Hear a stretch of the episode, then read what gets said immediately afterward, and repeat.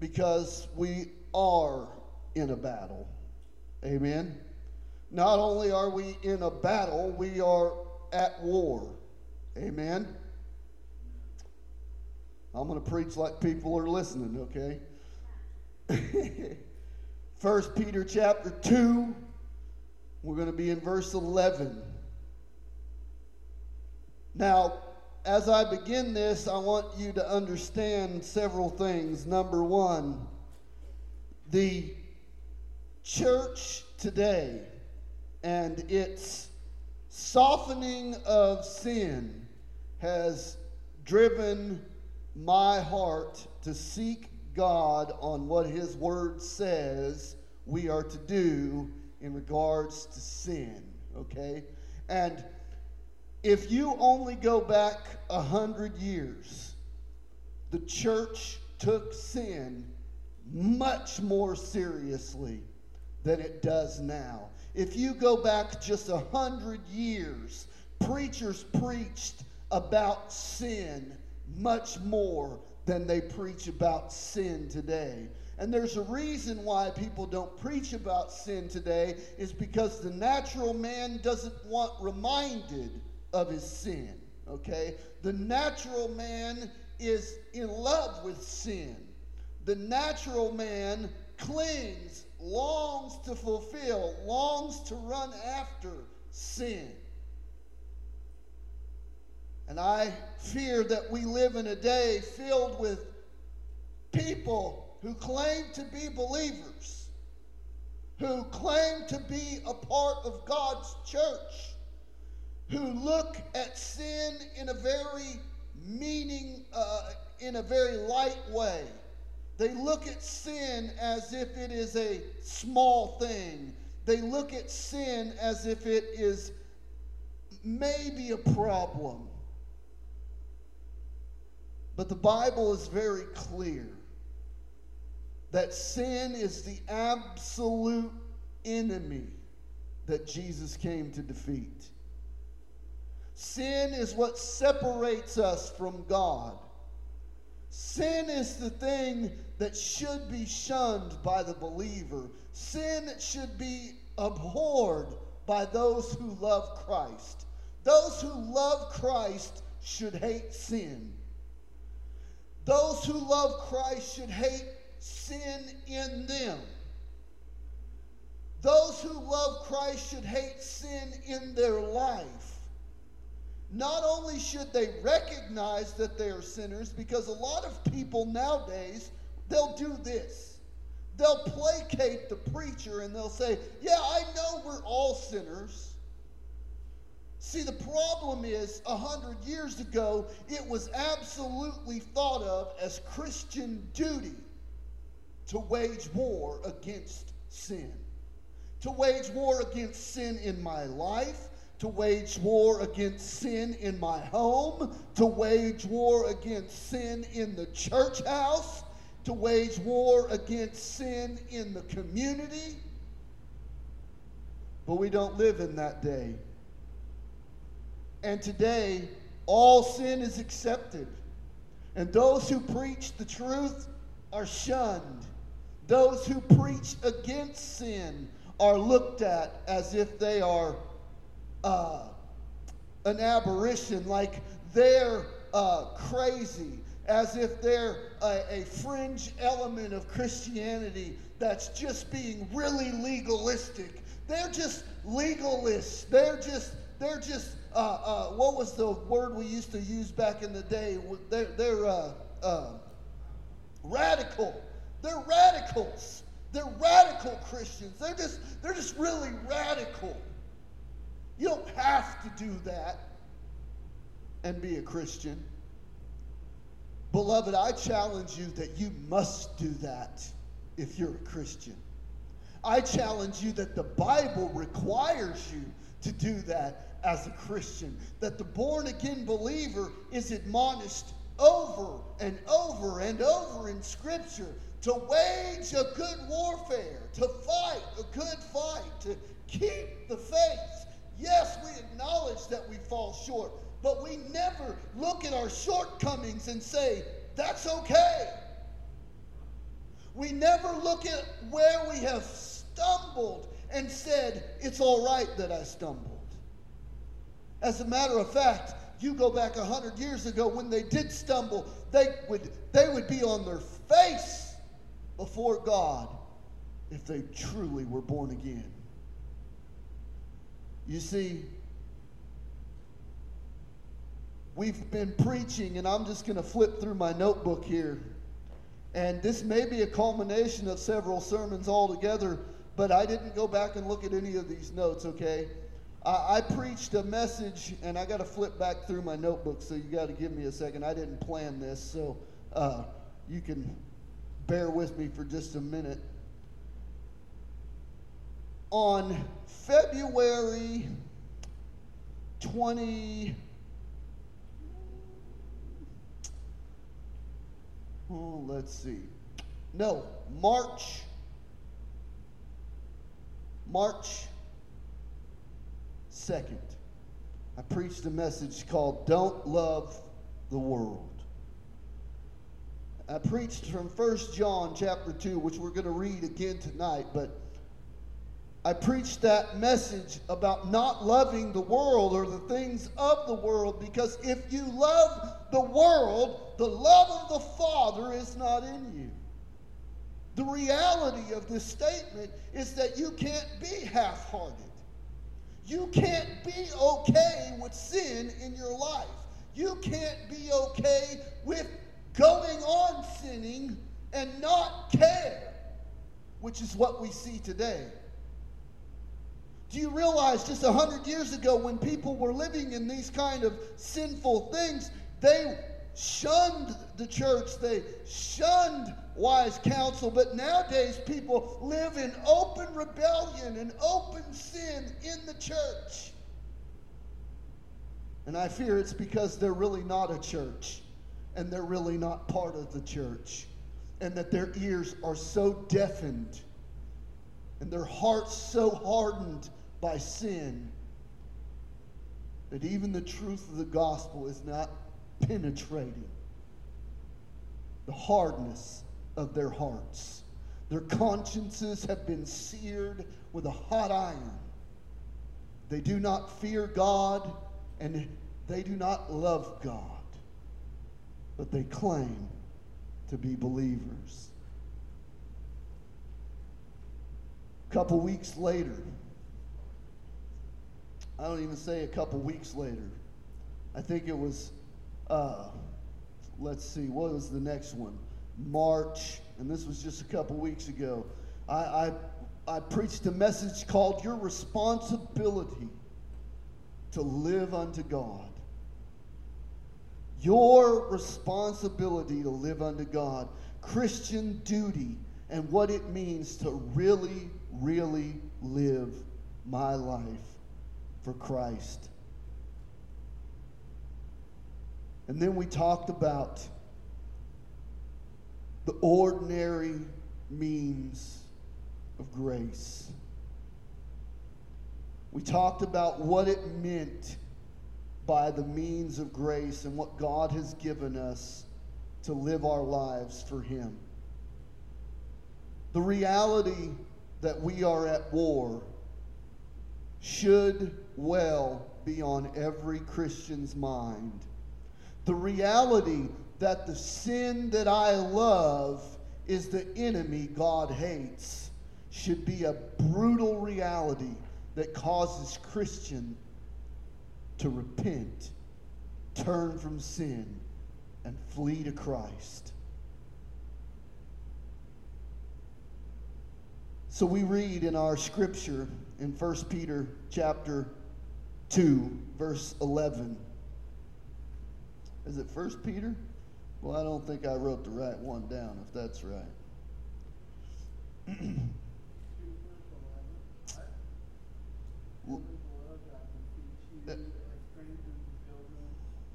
yes, yes.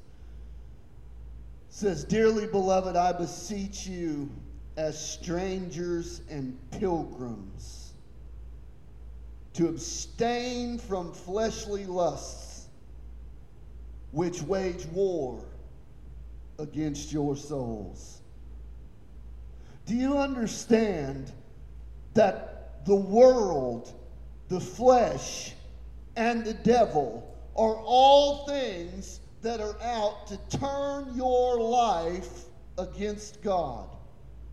The world, the flesh, and the devil are things that we must wrestle with, things that we must wage war against. I can't I can't simply say I'm a Christian and say God has saved me by his grace and since he saved me by his grace, well I just don't have to do anything and and uh, there's no part for me in this battle, but that's not what scripture teaches us. Note the very first thing in 1 Peter 2:11. He says, "Dearly beloved, I beseech you." The word beseech is not a common greeting. It's not a common, "Hey, I think you might want to do this." When you beseech somebody, you are coming to them earnestly. You're earnestly, emphatically beseeching them. I beseech you. I urge you. That's right. I urge you as strangers and pilgrims. Why does he call them strangers and pilgrims? Because you are to be in the world, but not of the world. You are to be in this world, but not to live as the world lives. You are to be in this world, but not behave as the world behaves. You're to be in the world, but you're not to befriend the world. You see, we have a, a glaring problem in modern Christianity where we have taken Christ in their own mind in one hand, and we still hold on to the world with the other hand. That's not salvation. That's not the born again experience. The born again experience is the abandonment of myself. It's the abandonment of my love for the world. It's the abandonment of my love for anything else except Christ. That's born again experience. Firstly, let us realize, he says, abstain. I guess, secondly, let us realize. I already said first, so I can't say it again abstain from fleshly lusts. Now, this isn't just sexual sins. Fleshly lusts are, are arrogance and pride and haughtiness and anger and wrath and backbiting and gossiping. Amen. All of these things come from the flesh. All of these things are stirred up from our sinful nature. Amen. So we're to abstain from them. What does that mean? Don't do it. Stay away from it. Don't mimic it. Don't latch yourself to that. Don't do the things that the world do. If the world does this, you don't do that. What I do instead? What the Bible tells me to do. And we're going to get to that. Notice, thirdly, in this verse, that these things wage war against your soul.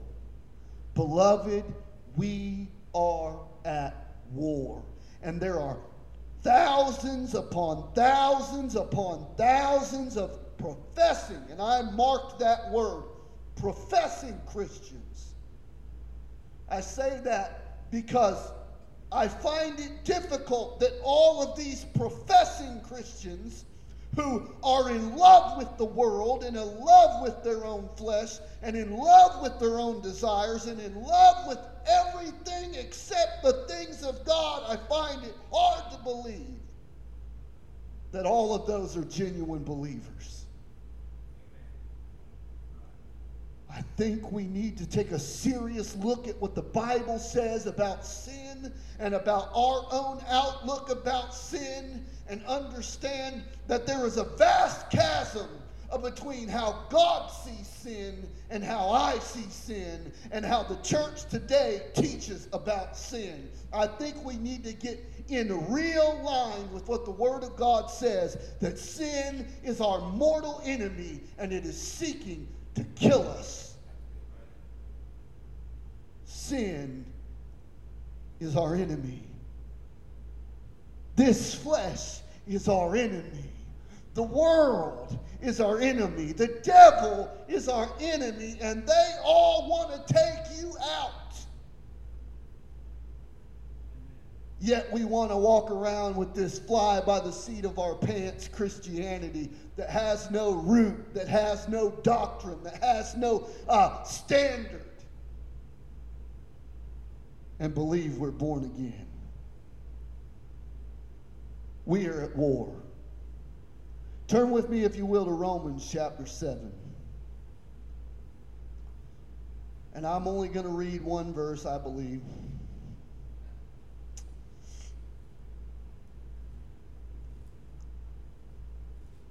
Romans 7, verse 23. Paul is lamenting the fact that he knows that inside of him there is now the born again man who is formed in the image of Christ, that he has been saved and redeemed. But he, he also says, But I see here, verse 23, but I see a law, another law in my members, warring there's that word again.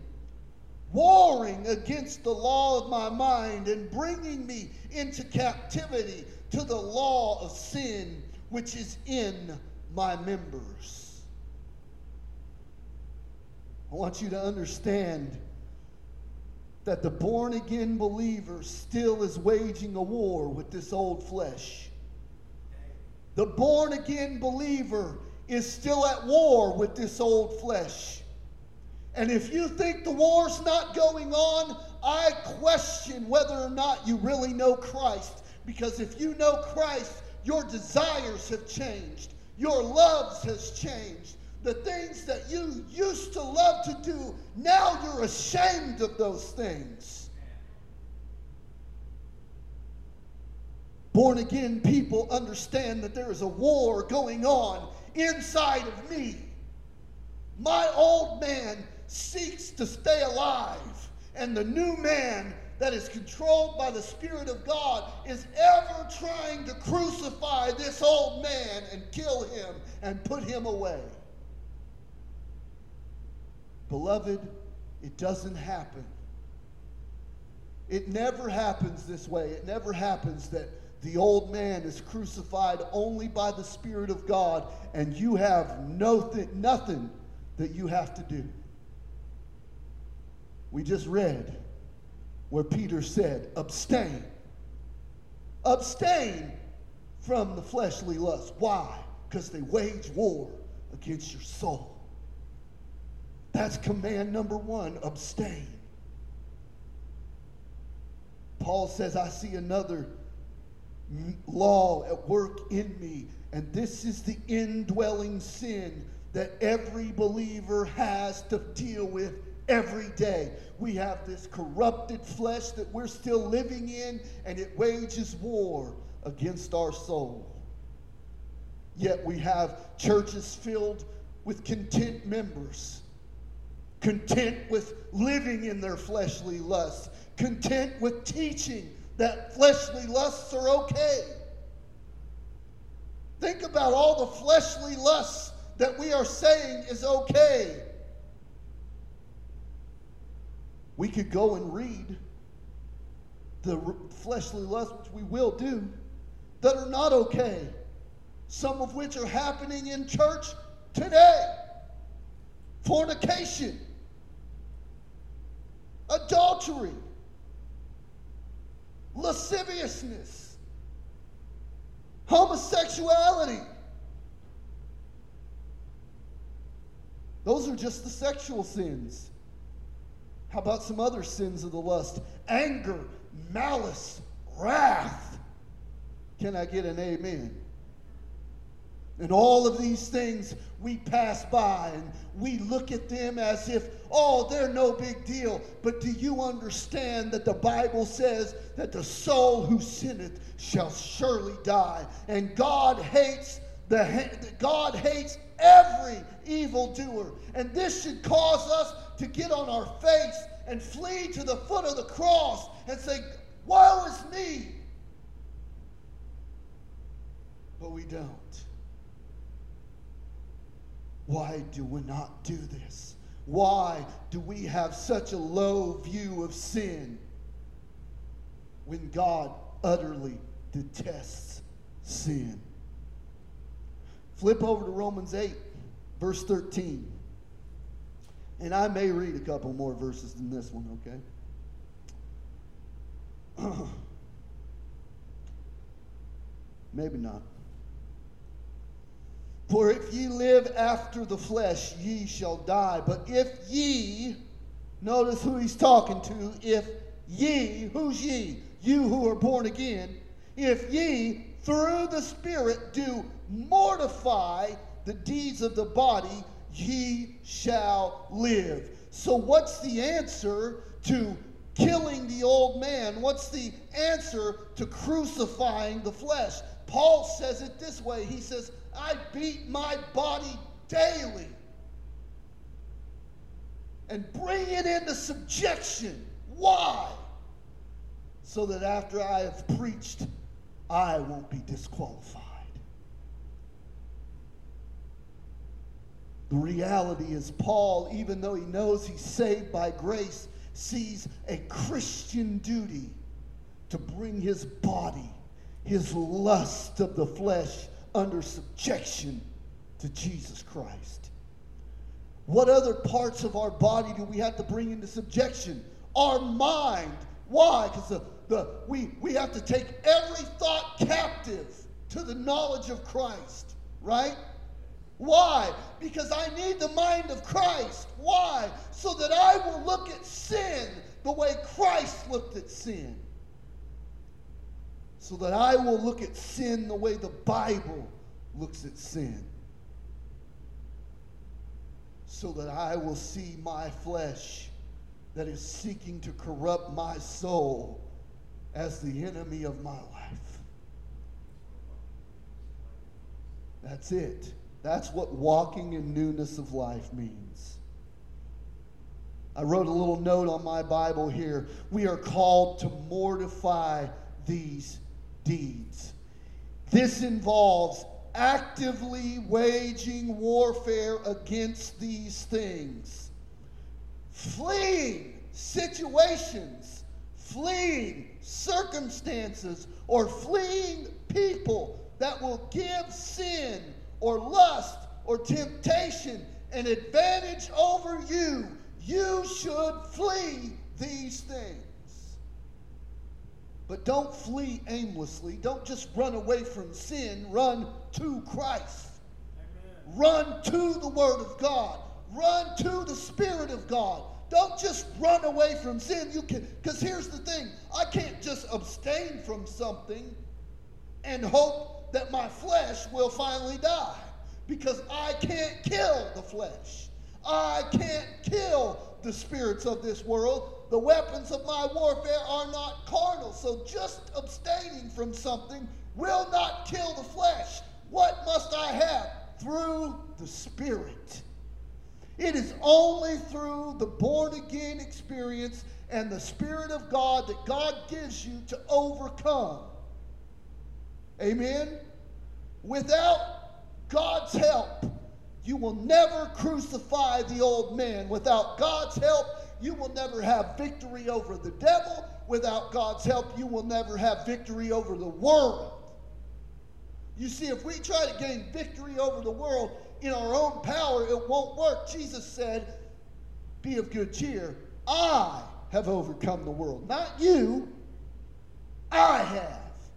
How am I going to have victory over the world? Through Christ, who's overcome the world. How am I going to have victory over the devil? By Christ, who's overcome the devil. How am I going to have victory over the flesh? Through Christ, who lived a perfect life in the flesh.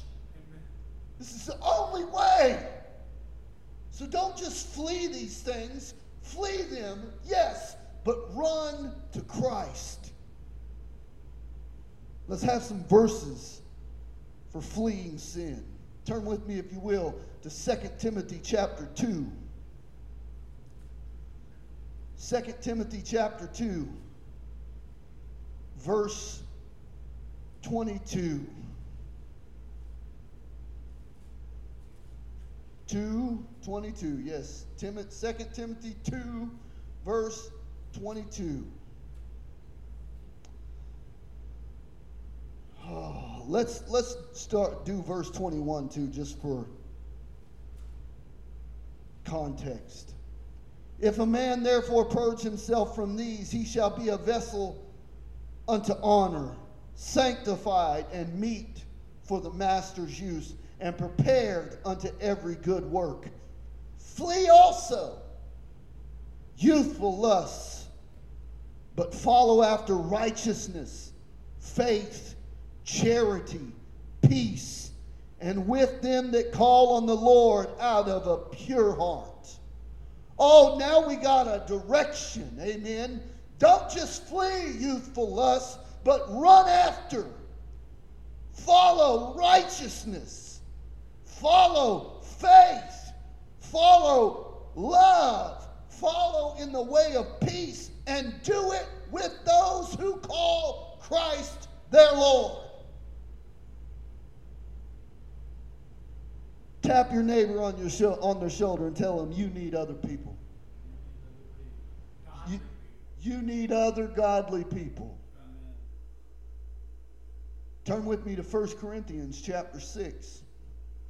I'm purposefully going to read these ones because these ones have the language and the understanding that we need in understanding what it is to, to stand against sin and to flee these things. 1 Corinthians chapter 6 verse 18.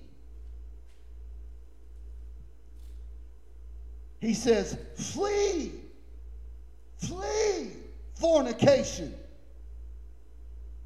Every sin that a man does is without the body, but he that committeth fornication sinneth against his own body. Do you see this? Do you understand now when Peter says, flee, eh, where he says, abstain from fleshly lust? Why? Because they wage war against your soul. And he's telling you that fornication is one of these sins that is not a, an outward thing only. You're not just sinning against someone else. Now you're sinning against your own self. You're at war with your own self when you're doing these things. They bring you down.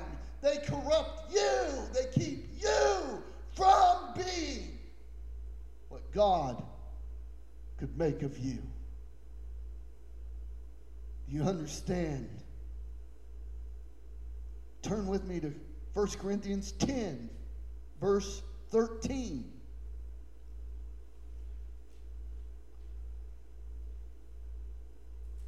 We have the same language. Uh, is, is it 1 Corinthians? Maybe it's 2 Corinthians. Let me look real quick. yeah. Maybe I got it wrong. Oh, yeah, no, I got it right. There hath no temptation taken you, but such is common to man. But God is faithful, who will not suffer you to be tempted above that ye are able, but with the temptation also will make a way of escape that you may able to be that you may be able to bear it. Listen to me.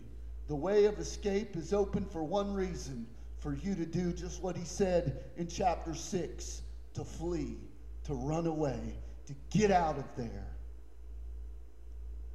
How do I abstain from these things? I run away from any sign We're supposed to abstain from the very appearance of evil. Flee, run away, get out of that situation, get out of that circumstance, get away from that person. That's what the Bible says. Let's keep going. 1 Timothy 6. We're going to turn back to 1 Timothy chapter 6.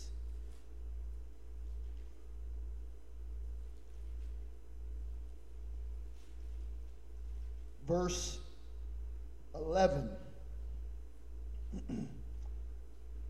but thou, O man of God, flee these things and follow after righteousness, godliness, faith, love, patience, meekness.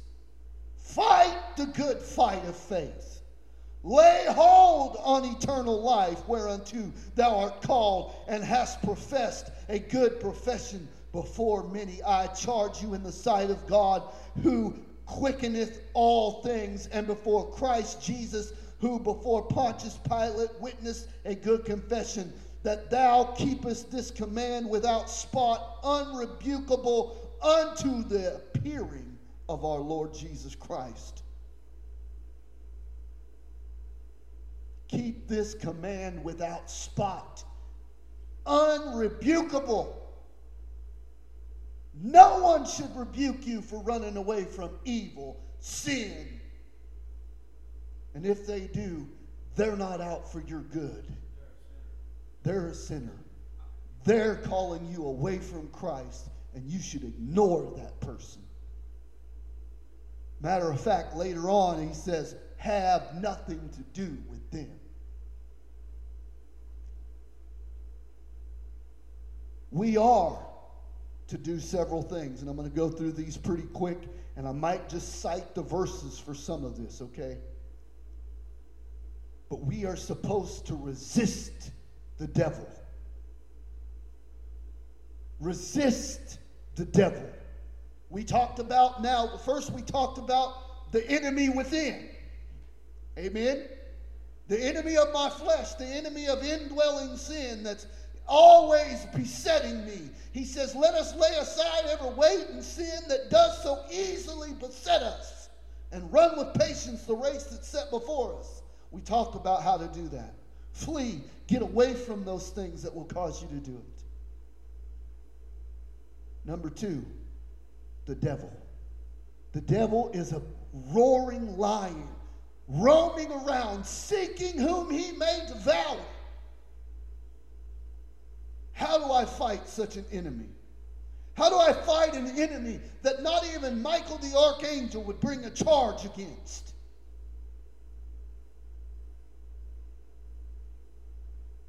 James 4 7. Submit yourself unto God. Resist the devil and he will flee from you. 1 Peter chapter 5 verse 8 and I do want to turn to this one really quick because I think this is important for you to get that James is not the only person that tells you to resist the devil, okay? 1 Peter chapter 5, I'm going to read verse 8 and 9. Be sober, be vigilant, because your adversary, the devil, as a roaring lion, walketh about seeking whom he may devour. Whom resist. He tells you right here in verse 9, whom resist steadfast in the faith, knowing that the same afflictions are accomplished in your brethren that are in the world. He tells you that the devil is a roaring lion seeking whom he may devour. And in the very next verse, he tells you how to do this resist him. How do I do that? Good question. Ephesians chapter 6, verse 11 through uh, verse 11 and 12.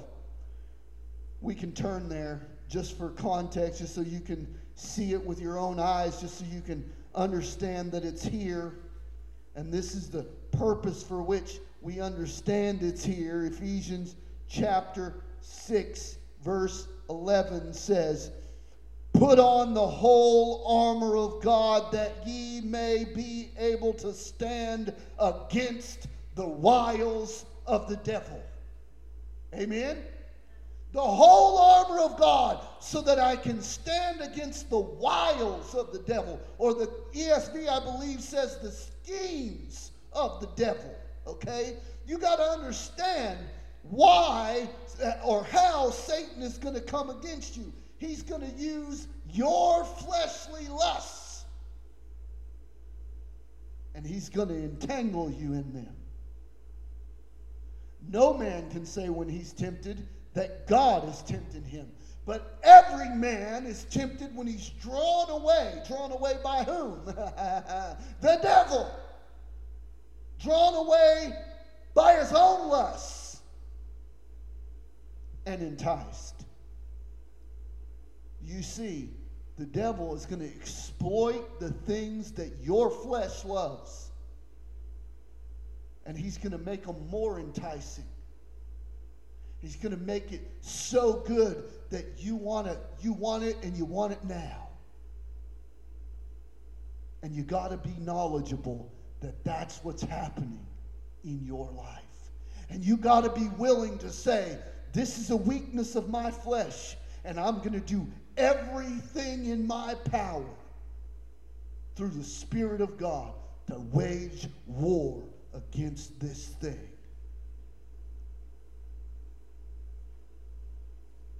Beloved, we are called not to love the world.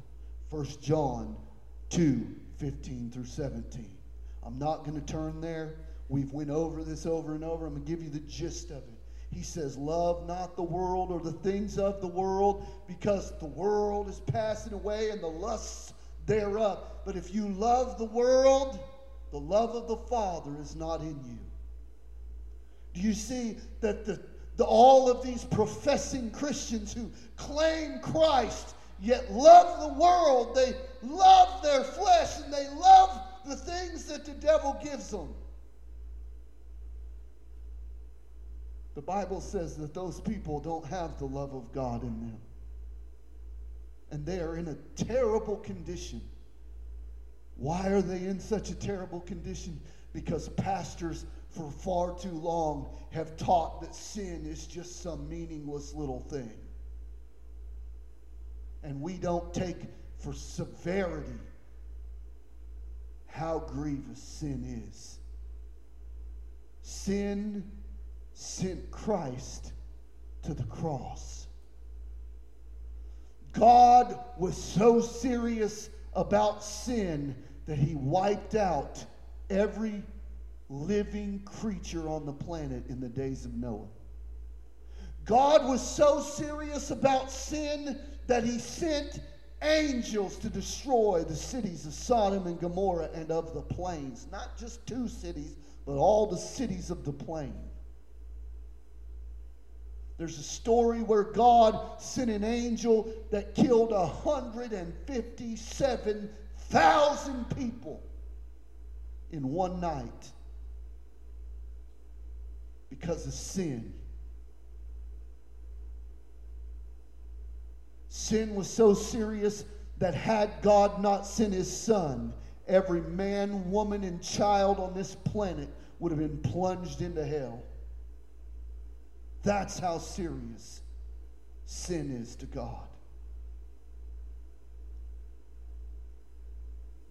We are called to hate even the garment stained with sin.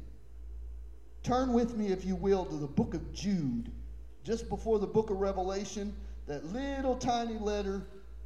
Jesus' brother Jude writes these words in verses 21 through 23. He says, Keep yourself in the love of God, looking for the mercy of the Lord Jesus Christ unto eternal life. And of some have compassion, making a difference, and others save with fear, pulling them out of the fire, hating even the garment spotted by the flesh. You see, beloved, we ain't supposed to love the world or the things of the world.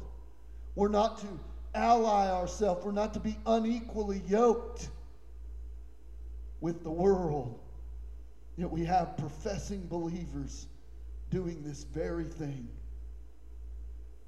I want to read a note here out of the uh, Reformation Heritage Study Bible. He has this note. He says, Keep yourself in the love of God. He says, Protect yourself from anything that would draw you away from God the Father, trusting that in His love He has sanctified you and is preserving you till the day of Christ. How to do this is scrutinally, uh, uh, uh, excuse me, scrutinally explained, excruciatingly explained with three principles. Build yourself up in your most holy faith, grow in your understanding, and love the truths given by God. The opposite of following false teaching is this praying in the Holy Ghost, regularly talking with the Father by the knowledge and assurance given by the Spirit through Jesus Christ. The opposite of this is being devoid of the Spirit. Looking for the mercy of our Lord Jesus Christ, anticipating the great hope of the grace to be experienced when the Lord Jesus returns to give us eternal life in its full glory and full effect. The opposite of living for this world. Note how these verses reflect the Trinity. Knowing God the Father, Son, and Holy Spirit is extremely practical in the Christian spiritual experience.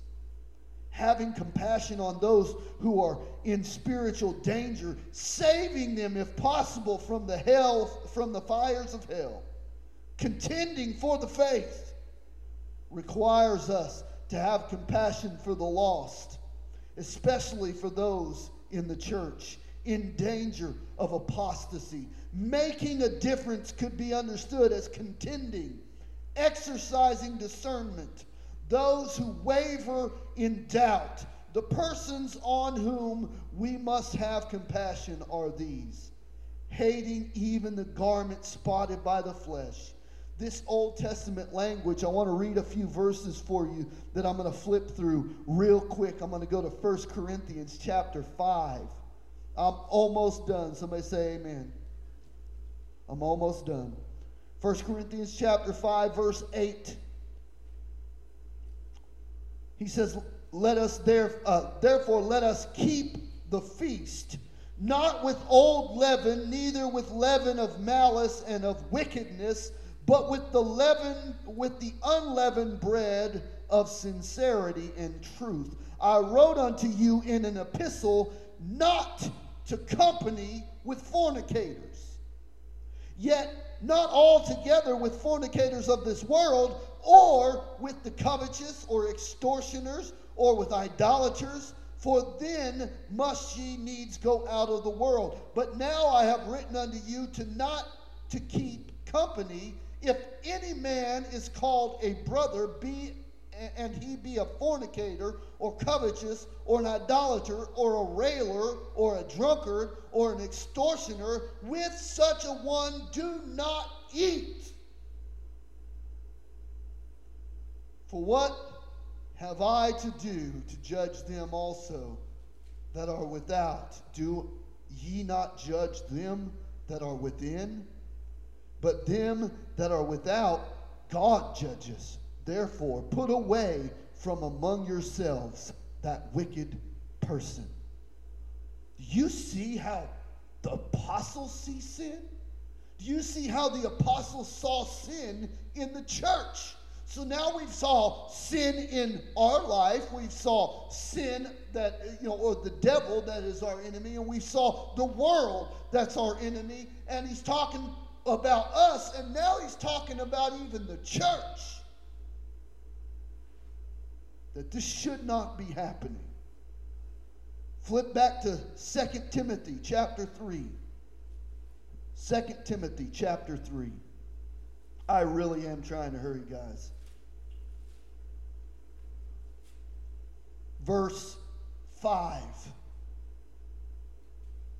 These people have a form of godliness, but deny the power thereof. Remember this verse? Do you remember these? How this chapter starts out? Know this also that in the last days perilous times shall come. Men shall be lovers of their own self, covetous, boast, boasters, proud, blasphemers, disobedient to their parents, unthankful, unholy, without natural affection, truth breakers, false accusers, incontent, fierce, despisers of those that are good, traitors, heady, high minded, lovers of pleasure, more than lovers of God, having a form of godliness, but denying the power. And tell me what he says to do. From such, turn away. Get away from them. Don't align yourself with them. What's the answer? To conquering the world, to conquering my flesh, to conquering the devil, submitting to God, resisting the devil, fleeing from things that will cause you to sin. Amen? Flip right forward to Second Thessalonians. We're going to read Second Thessalonians 3, verse 14.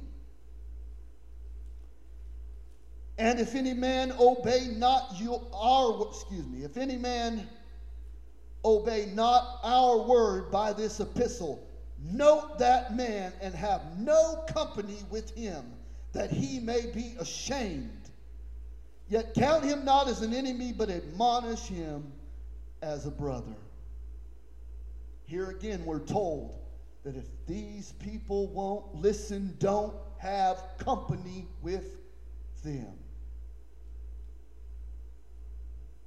Lastly, on this, on this topic, just this topic here of, of not having anything to do with the world and, and, and hating even the garment stained with sin. Turn with me to Revelation 3 and we're going to look at verse 3 or excuse me verse 4 and then verse 18 and 19 so verse 4 says this thou hast a few names even in sardis which have not defiled their garments. Note that word they have not defiled their garments. We already know from peter defiling uh, the garment stained with sin is the lust of the flesh right so their garments aren't stained. Why? Because they're not submitting to the lust of the flesh. They're abstaining from the lust of the flesh, so their garments clean. Verse 4. That's what he says. He says, Thou hast a few names even in Sardis which have not defiled their garments, and they shall walk with me in white, for they are worthy. Verse 18. I counsel thee to buy me, uh, buy of me gold tried in fire, that thou mightst be rich and white in raiment, that thou might be clothed, and that the shame of thy nakedness do not appear. Anoint thy eyes with eye salve, that thou mayest see. As many as I love, I rebuke and I chasten. Be zealous, therefore, and repent. So, the answer to the question that I know most surely anybody will have watching this, and maybe even you have in your own mind well, what's the remedy if I have been doing this? Repent and turn to Christ. Be zealous and repent you haven't been waging a good warfare, then you get up off of your behind and you start waging a good warfare. If you ain't been praying and you ain't been seeking God over the sin that's in your own life, then you get on your knees and you get in your prayer closet and you pray. If you haven't come to a good understanding of what the Bible calls sin, then you open your Bible and you look at what the Bible calls sin and you submit to what the Bible calls sin and you stop doing it.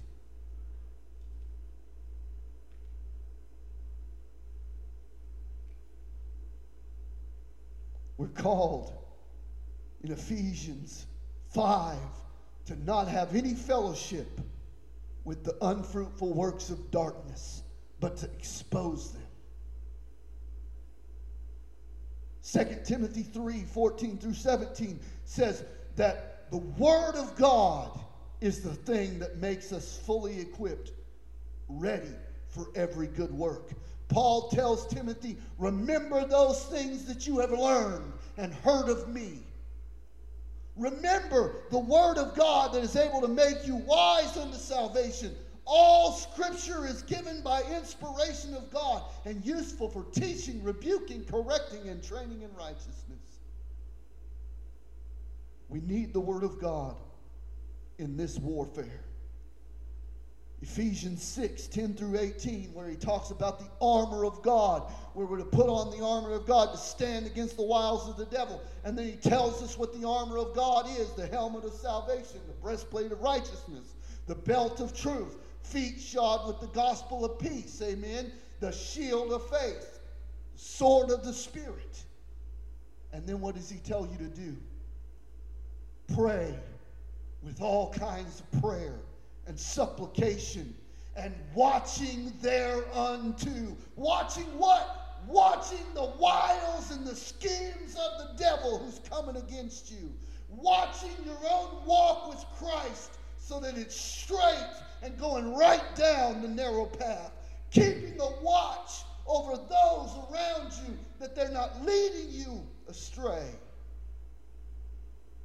Fighting the good fight because we are at war.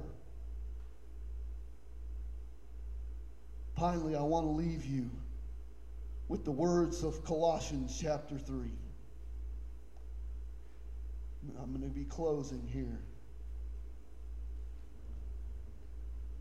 Colossians chapter 3, and we've read this over and over and over.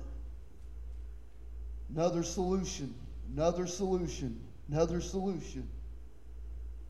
I'm going to read verse 1 and 2. If ye then be risen with Christ, seek those things which are above, where Christ sitteth on the right hand of God.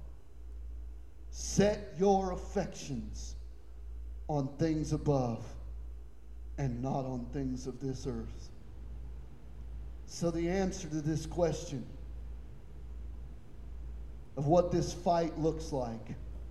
We know we need prayer. We, need, we know we need God's word. We know we need God's spirit. But we also know that we're to flee these useless, worthless works of the flesh. We're to flee from them. Run away and run to Christ. Five, we are supposed to resist. Resist the world, resist the flesh, resist the devil. Finally, we're to set our affections on Christ, on things above. We are to count this life as loss. All the things that we have are lost. And Christ is our gain. Christ is our prize. Christ is our goal. Christ is our aim. Not just where we want to go, but who we want to please. Who we're living for. It's no longer I that live, but Christ that lives in me. And the life I now live, I live by faith in the Son of God who loved me and gave himself for me. Give yourself over to Christ. Submit yourself to God. Then you can resist. Then you can fight then you can flee. But until you be Christ, none of these are possible. Until you're born again, none of this fight is possible for you to even win. But if you are in Christ, you have every tool you need for victory. Amen. Let's pray. Father God, we thank you and praise you that even in our weakness, where we have sinned and fallen short of your glory, which we all have, Lord, we know that your word says that if we say we have no sin, that we are a liar and the truth is not in us. Lord, we know that you would that we would never sin. But John tells us that if any man does sin, he has an advocate with the Father, one Jesus Christ the righteous, who ever liveth to make intercession for us. So, Lord, we come to you tonight being a people of unclean lips, living in a land of people of unclean lips. And we cast ourselves at the throne room of God, in the, at the feet of Almighty God, at the foot of the cross, at the foot of the Savior who loved us and gave himself for us, who stands at the right hand of God to intercede for us. And we beg upon your mercy tonight, God, that you would forgive our feeble weaknesses, that you would forgive our sins and strengthen us in our inner man, that we might be built up to a perfect man who knows the height and the depth and the width and the breadth of the love of God, who, are, who together with all the saints can comprehend this, that we might be filled with all the fullness to the full measure of Christ, that we might be conformed into him to his image,